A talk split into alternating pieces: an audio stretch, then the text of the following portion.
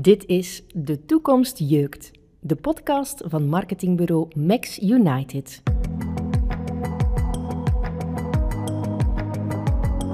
Onze gast van vandaag is Lieven de Velteren, mede-eigenaar van het Roeselaarse ACD, fabrikant van tuinservice. Dit familiebedrijf kent niet alleen een boeiende historiek, maar is vandaag ook aan een zeer beloftevol parcours bezig. De klimaatuitdagingen ervaren ze niet als een bedreiging, maar als een kans. Van urban gardening tot de kortste keten. Lieven legt uit hoe ACD op deze nieuwe trends inspeelt.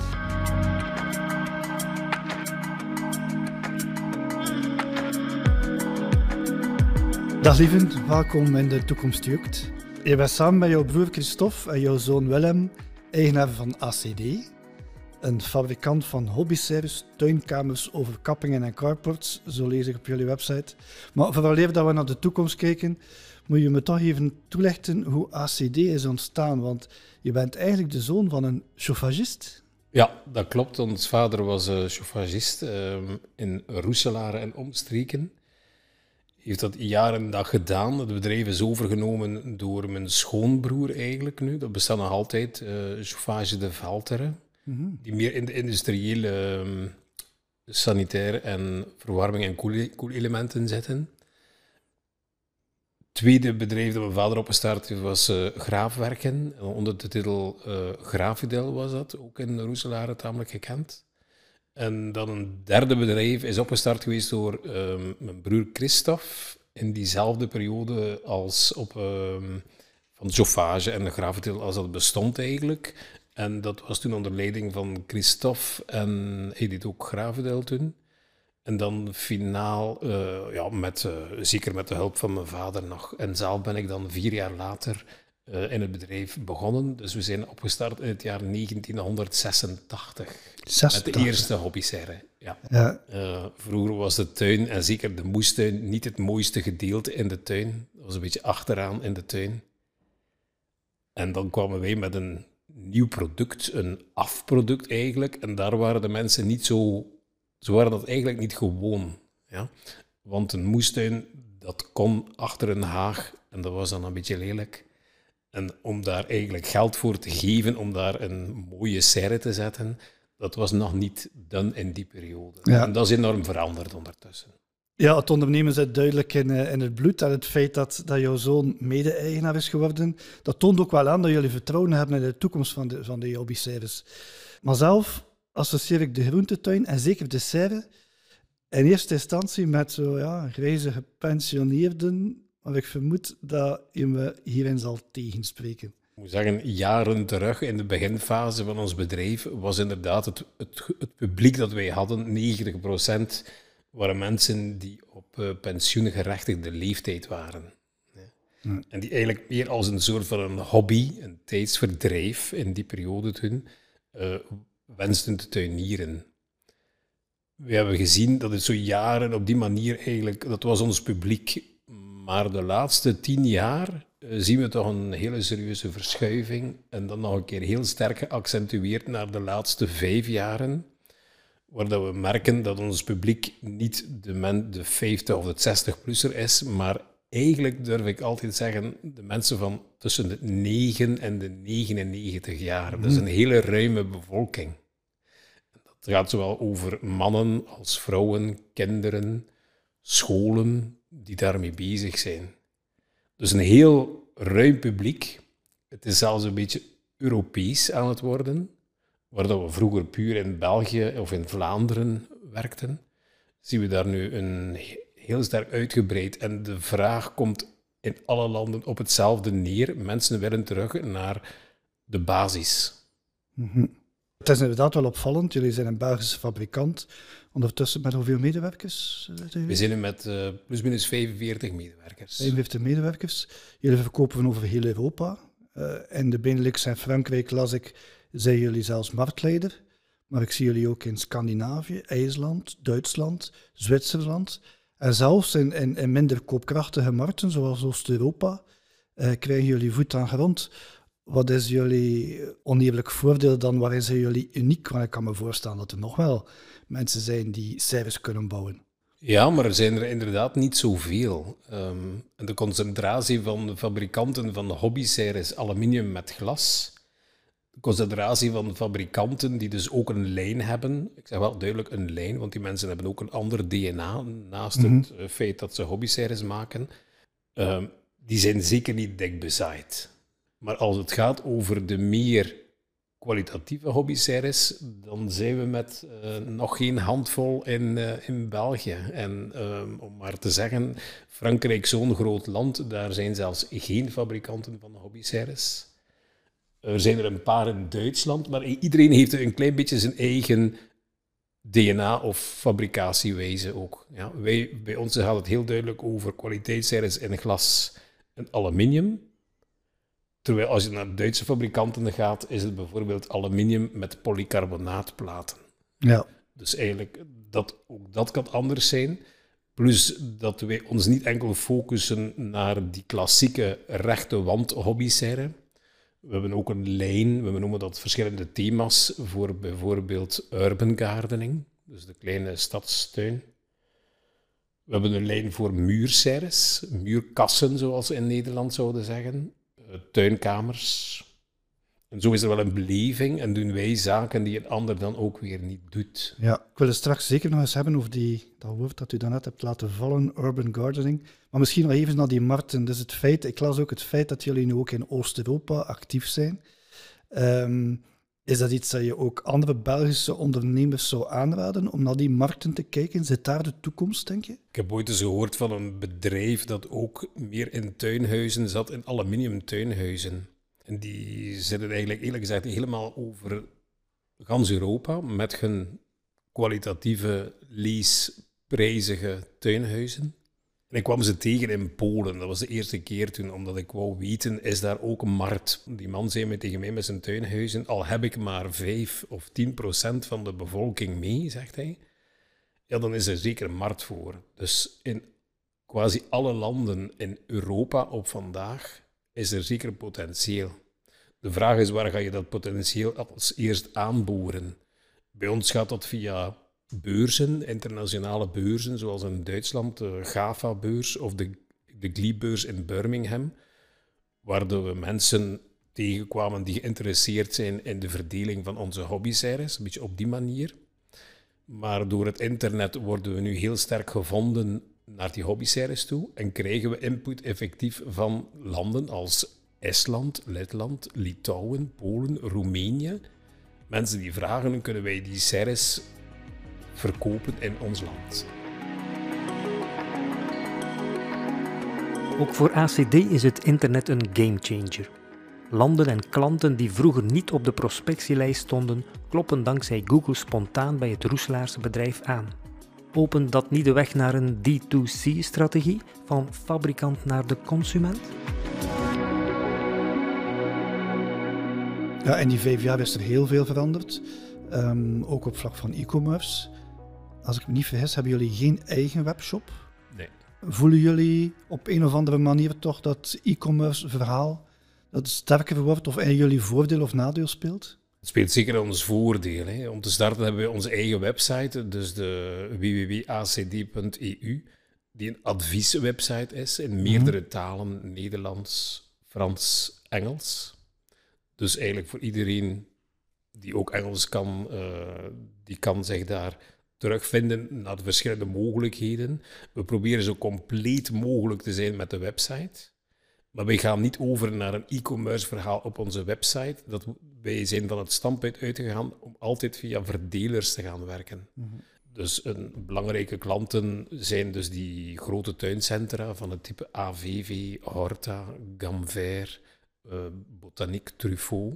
Dus dat zijn goede klanten in die landen. En gaan we buiten de wij noemen dat de thuislanden Benelux en Frankrijk, gaan we daar buiten. Dan werken we effectief met importeurs. En hoe zij zich dan gedragen om het product te verkopen effectief aan die eindklant, dat laten we een beetje vrij. Ja, wij kunnen daar wel advies in geven en zoiets. Ja. Well, ik ken jullie tussen al een, een tiental jaren. Hè. Ik weet dat kwaliteit een van de woorden is die toen ook al heel vaak terugkwam. Maar jullie waren ook altijd, of zijn ook altijd alert als het op nieuwe trends uh, aankomt. Ehm, ik zou er met u een aantal willen eens uh, overlopen. En u hebt er al een van genoemd, hè, de urban gardening. Maar misschien moet je dat eens wat beter toelichten. Wat, is urban gardening uh, eigenlijk precies? Urban gardening staat eigenlijk voor het stadstuinieren, letterlijk vertaald. De mensen gaan dus allemaal, niet allemaal, maar toch heel veel, een, dus dichte bevolking. En de vraag is, hoe ga je daar het groen integreren ja, in plaats van beton? En dat kan gaan over een bloembak, um, planten, kruiden en dergelijke meer. Er zijn ook heel veel mensen die vroeger op de buiten woonden en terug naar de stad willen gaan bijvoorbeeld, en toch wat groen meenemen, of die het gewoon zijn van tomaten te kweken of sla en dergelijke meer. Dan hebben wij daar kleinere formules in hobby-series in, waarbij dat je op bijvoorbeeld drie vierkante meter of tegen een muurtje van een stadsmuur bijvoorbeeld, of gewoon los in, op, op een uh, kleine oppervlakte in uh, de stad, waar je eigenlijk al kunt tuinieren. Dus in de stad kun je gerust de tuin integreren, de moestuin integreren, het, het overwinteren van planten, uh, cactussen, het kweken van kruiden en dergelijke meer, kun je gerust integreren in de stad ook. Zodat je daar een beetje die vergroening hebt, ook het contact met de natuur. Dat is de bedoeling. Plus wat er dan gedaan wordt voor die kleinere serretjes. De klant gaat het nogal graag personaliseren met een kleur. Dus het is heel opvallend dat kleur trend wordt. Vroeger was een, een serre in aluminium het grijs van aluminium dat we allemaal kennen. Maar op vandaag zien wij een enorme beweging naar kleur en zitten wij tot 70% op kleur eigenlijk alleen naar de vraag. En daarvan heb je nog een keer op die 70% zou je kunnen zeggen als het ware dat dan 80 tot zelfs 90% voor de zwarte kleur gaat kiezen. Ja, toch? Ja. ja. ja Zwart uh, gaat goed op in de natuur. ja. Dus ik zou zeggen, urban gardening gedefinieerd het stadstuinieren, het brengen van de natuur in de stad, kan op eenvoudige manieren. Het gebeurt echt vaak, en ik meen dat. Bijvoorbeeld uh, in Kortrijk is er een heel mooi voorbeeld, Boudalis, eigenlijk een, een, een woonwijkappartement, waar op het dak eigenlijk een, een serre gekomen is. En dat is hier vlakbij? Dus ja, Boudalis, daar staat een ja? uh, effectief een ACD-serre op het dak. En zou die zichtbaar zijn van, uh, van buitenaf? Uh, Absoluut, dat zou moeten zichtbaar zijn. En dan hebben we nog een mooi voorbeeld op het stadhuis in Parijs, helemaal in het centrum. Staat er ook een ACD-serre. Om maar te zeggen, in een miljoenenstad gaat er gekozen worden om die platformen bovenaan op het dak eigenlijk te vergroenen. Een West-Vlaamse serre op het dak van het Parijse stadhuis.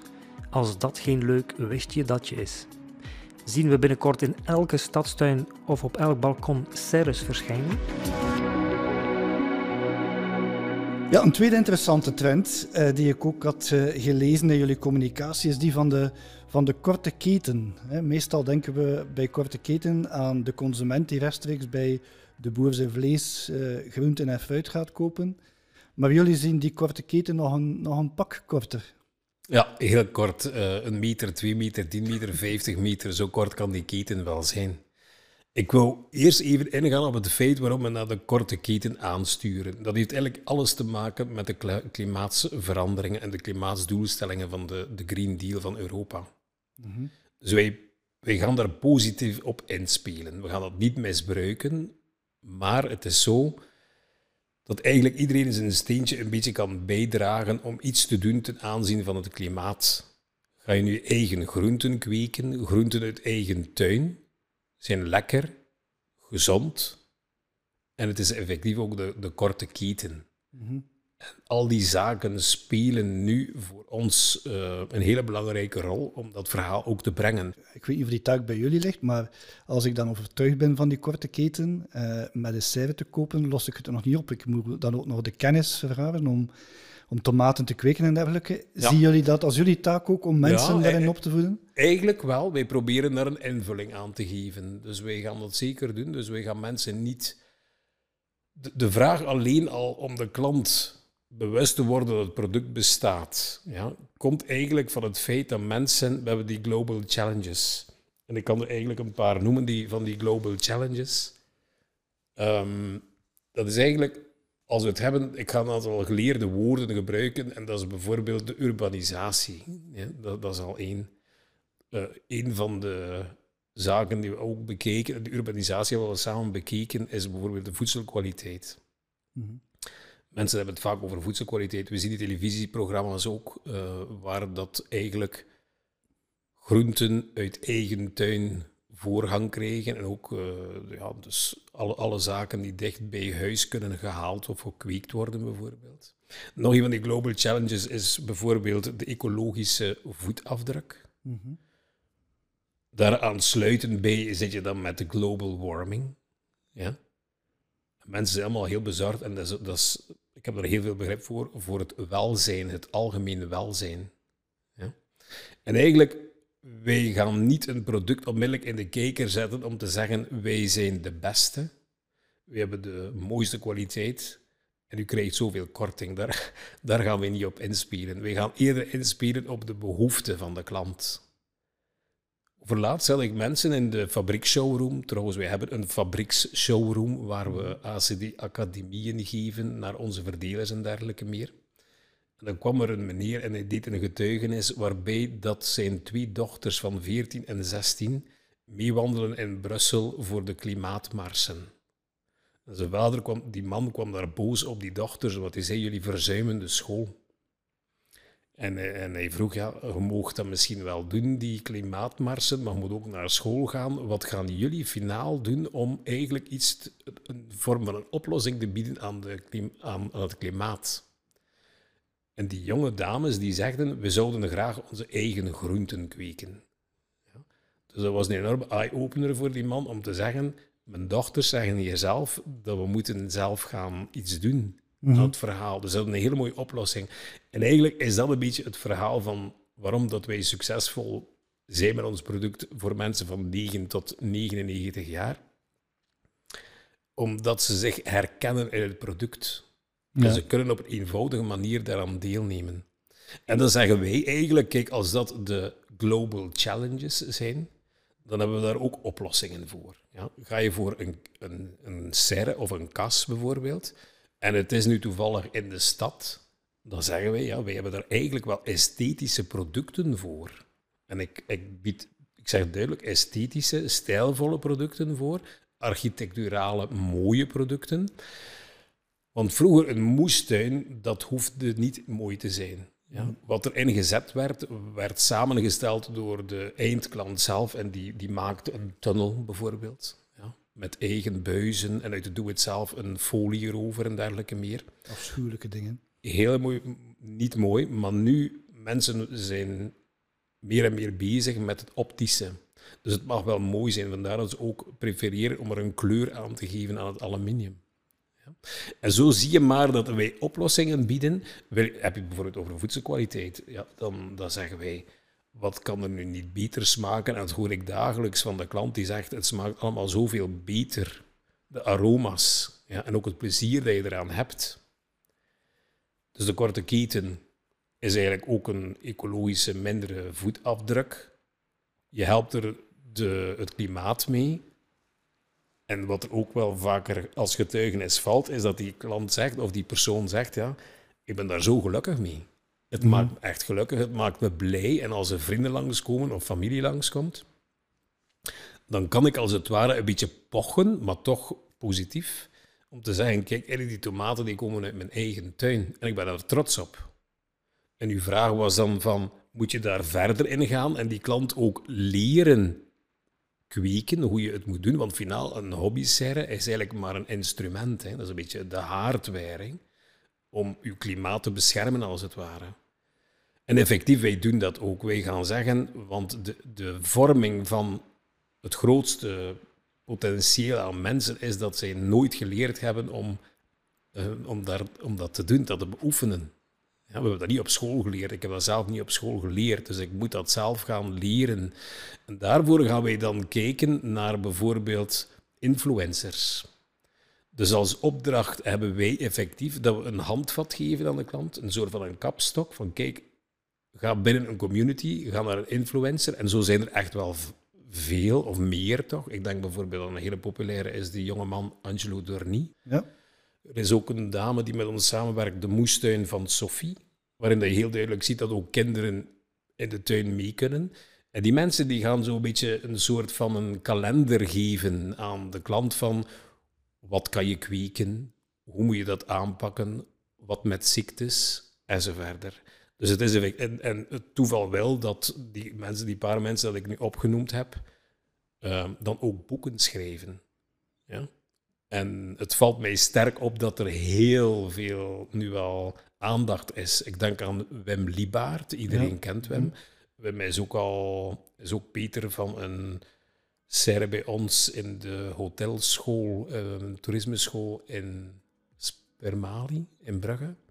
Uh, waar dat ook die studenten dat, dat leren. Wel, Wim heeft nu recentelijk weer een moestuinboek uitgebracht.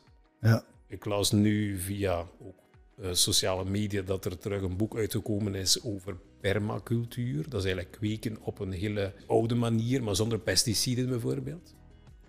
Er wordt daar superveel aandacht aan besteed. Ja.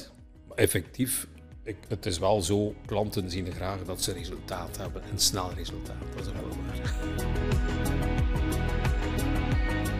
De consument die produceert en consumeert. Ook daar bestaat een term voor: prosumptie. Het is wellicht de kortst denkbare voedselketen waarbij jij en ik concreet kunnen meehelpen aan de klimaatambities. Maar wat met de serre zelf? Levert ACD als fabrikant voldoende inspanningen om die ecologische voetafdruk tot een minimum te beperken? Maar uiteindelijk wat jullie doen is wel mij als consument de mogelijkheid te geven om mijn steentje bij te dragen aan korte keten, aan gezonde voeding en dergelijke. Maar langs de andere kant, de materialen die jullie daarvoor gebruiken zijn aluminium, zijn glas. Zijn nu niet meteen de grondstoffen die het mooiste uh, ecologische imago hebben. Wil dat zeggen dat jullie ook op dat vlak bezig zijn om te kijken om, om eventueel in de toekomst zonder aluminium te werken? Of, of alternatieven voor glas? aluminium is ons ding, eerlijk gezegd. Um, nu, wij hebben dat heel mooi kunnen uitleggen, ook via een influencer eigenlijk, uh, van de Sustainable Family. Dat bestaat in België, dus die mensen zijn bezig met het klimaat en dergelijke meer. Die mensen belden mij een anderhalf jaar geleden op en die zei, uh, lieve kunnen we samenwerken, zijn er mogelijkheden? Ik zou eigenlijk een, een kas of een serre willen. Ja. heeft er een hele mooie video van gemaakt. We hebben die serre daar geplaatst en zo. Heeft er een super mooie video van gemaakt, waarin hij effectief vertelt over de materialen van de hobbyserre. Aluminium en glas. En hij zegt ook, ja, als je kijkt naar het product aluminium en glas, daar is er heel veel energie voor nodig om finaal tot die profielen te komen. Maar één keer dat die profielen het product er is, is het eigenlijk naar, um, hoe moet je dat gaan zeggen, naar het circulaire. Ja? Een product dat continu kan herbruikt worden. Ja. Ja? Dus het kent geen einde, dat product. En dat is net heel positief. Plus wat je er tegenover krijgt met de korte keten, dan eenmaal dat je het product hebt, weegt niet op tegenover de energie die nodig was om het product finaal te maken. We proberen daar nog beter aan te werken. Ik kan een paar voorbeelden geven. Het product moet bij de eindklant geraken. Dat geraakt ook in dozen en dan een pallet met glas. Dat zijn op zich geen evidente producten logistiek. Maar we hebben bijvoorbeeld recentelijk, in plaats dat die profielen bewegen in de dozen, hadden we daar vroeger plastic folie bij om te vermijden dat er krassen in zouden komen. We hebben dat nu vervangen door bijvoorbeeld een folie meer in papier, karton, dat finaal ook recycleerbaar is. Dus we, gaan daar zeker ons steentje gaan bijdragen. Ja. Um, we zijn nu april 2022. Ik denk dat een van de belangrijkste thema's bij elke ondernemer de kostprijs van grondstoffen uh, is. Ik vermoed dat dat bij jullie niet anders zal zijn. Aluminium en glas, uh, de prijzen zijn daar waarschijnlijk ook wel uh, de pan uit aan het swingen. Wat betekent dat voor jullie? Hoe zien jullie nu de, de komende gewoon de twaalf maanden, bij wijze van spreken, evolueren? Ja, kijk, eigenlijk is dat nu al twee jaar bezig, als het ware. En was het toen niet de prijzen van gas of olie, die er moeten voor zorgen dat we aluminium hebben en dat dat duurder wordt, um, hebben we zeker ook de, de periode gekend van het vervoer dat zo duur werd. Dus we hebben eigenlijk in die twee jaar continu gezien dat die prijzen stegen. En de vraag is, waar ligt de psychologische grens? Waar gaan mensen afhaken? Ja? Met de prijszetting die wij op vandaag doen, moet ik zeggen, valt dat best mee. Dus in de laatste vijf jaar zijn wij reuze gegroeid ja, door het aanbod, door export en dergelijke meer. We hebben ook gemerkt dat corona ons een duw in de rug gegeven heeft. Mensen gaan aan staycation doen. Waar we vroeger een product waren dat helemaal achteraan ergens in de rij stond van het tuincentrum, zijn we een product dat meer en meer naar de voorgrond komt. Want eenmaal je een hobbyserre hebt, dan heb je plantjes nodig, een spade nodig, materiaal om je serre in te rechten, ja, grondverbeteraars en dergelijke meer. Dus we zijn toch een product dat naar de voorgrond komt. Ja. We proberen dan ook nog met onze marketing daar heel positief op in te spelen, om de mensen te begeleiden in het Hanse-traject. Dus we zijn zeker nog niet aan de psychologische grens. Ja? En ik denk, met wat we nu recentelijk allemaal meemaken, zitten die prijzen echt wel aan een heel serieuze hoogte al. Ja? ja. Maar ik vermoed dat we alleen maar kunnen hopen binnen een twaalftal maanden dat er bijvoorbeeld een beweging is naar kostprijzen toe. Ik denk alleen al aan vervoer, dat dat weer op een normaal of een gezonde ritme zet. Ik denk aan containerinvoer. Wij maken natuurlijk zelf onze producten, maar wij moeten ook aan onze materiaalbasis geraken, zoals aluminium, en dat komt van overal in Europa. Eigenlijk zie ik het heel positief. Dus zeker dit jaar, de cruciale maanden zijn voor ons uh, januari, februari, maart. We zijn in april begonnen en ik zie, we zitten terug met een stijging dit jaar. Het is niet zo sterk als vorig jaar, maar vorig jaar was een voltreffer uh, alle kanten uit eigenlijk. Uh, waanzinnige aantallen dat dat we ook moeten kunnen waarmaken. En op vandaag hebben we nog gelukkig geen klanten moeten ontgoochelen dat hij finaal zijn product niet zou krijgen. Ja, ja. dat is mooi, positief, uh, positieve not. Uh, op die manier komen we bij de slotvraag. Hè. De podcast heet ook De Toekomst Jukt. We zijn natuurlijk ook heel benieuwd hoe dat de toekomst nog jukt voor, voor ACD. Waar zie je ACD binnen tien jaar staan? Dat is een hele goede vraag. Ik denk dat wij uh, ons wel verder gaan kunnen concentreren op de thema's die we in huis hebben. Ja, vroeger konden we geen jaar rond met, een, met onze hobbyseries als bedrijf naar onze werknemers, gaan we zeggen, als het bedrijf in zijn totaliteit. Vandaar dat wij jaren terug, tot eigenlijk nog maar zes, zeven jaar terug, hadden wij nog een ganse catalogus met ACD gardening products. Maar dat was ook het vullen, als het ware, van containers, zou ik maar zeggen, uit Azië met tuinartikelen om die finaal ook aan onze verdelers ehm, te verkopen, wat een heel positief, heel positief was. Door specialisatie, continue specialisatie in alles wat ik een beetje opgesomd heb, maar ook in automatisatie en dergelijke meer, gaan we beter en fijner en sneller en accurater kunnen groeien als bedrijf ook. Veel geconcentreerder. Wij zijn bezig met het serre-verhaal op zich. Dus ik zie daar nog een enorme boom in. Omdat wij het geluk hebben om buiten onze grenzen te mogen werken. Moesten we finaal in België moeten blijven, dan denk ik, dan zitten we een beetje, misschien wel aan ons plafond daar, qua aantallen. We zijn nu twee jaar, drie jaar geleden opgestart in Duitsland en ik zie dat pijlsnel groeien. Dus ik vermoed dat wij binnen de eerste tien jaar eigenlijk um, nog op een hele gezonde manier kunnen verder werken aan de opbouw van ons uh, bedrijf eigenlijk.